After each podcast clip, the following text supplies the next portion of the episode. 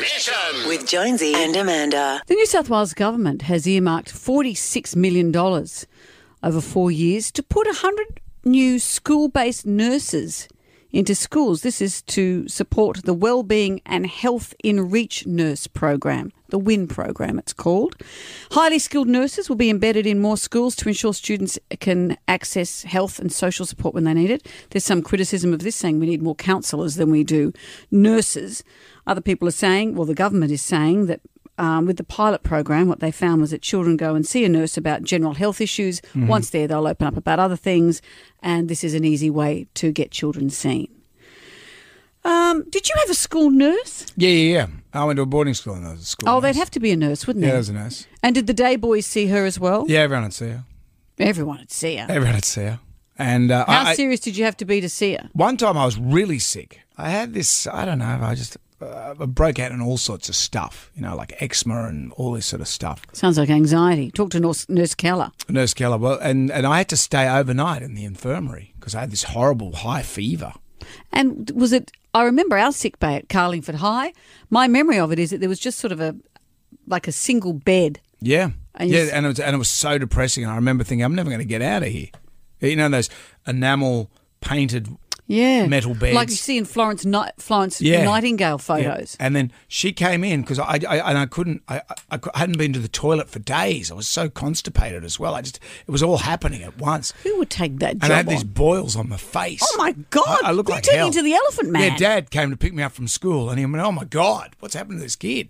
He almost left me at the school and took another kid. what was it? Don't know. I it was just it was you know when you're young, you just go through all that stuff. But then I, I do remember one night she came in to check on me, and So she had to work overnight. Yeah, she stayed there. She would she would stay there, but she um she there was a moment when because she had a nightie on. and She had a nightie It on. was just nighttime. she didn't have a uniform. She came to check you in her it was nightie. night. It was ten o'clock at night. and she's in a nightie.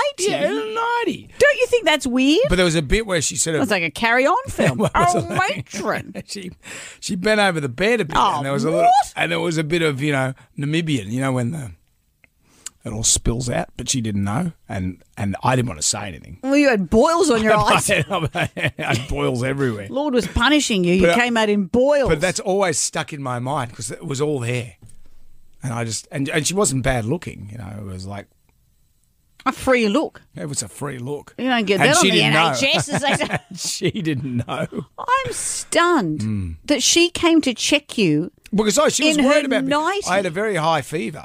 Well, shouldn't she at least have put a dressing gown or a school something on? No, because it was late at night. She said, "How are you? You going okay, Brendan?" I went, "Yeah, I'm okay." I'm 38. Brendan, you have your own home now.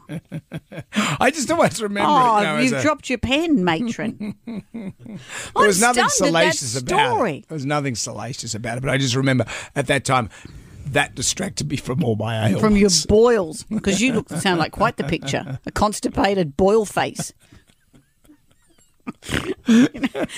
These days, I Like, don't think yeah, you just triggered me. These days, I don't even know if you can give a Panadol without No, you parental can't give 'em permission. anything now. When when uh, I used to pick it, the kids up from daycare, and they had to, a little book that was filled out of their activities for the day, and there was always something happening in the in the accident column. But they'd say the, what had happened and how they'd treated it. I remember Hmm. once I picked up Jack; he'd fallen over, and it said in the treatment was a hug and a sip of water. There you go. I thought that's what I should take to the chemist. Here's the prescription: hug and a sip of water. The Vaseline intensive care ward. that's right. I've got an ice cream headache. Jam Nation. With Jonesy and Amanda.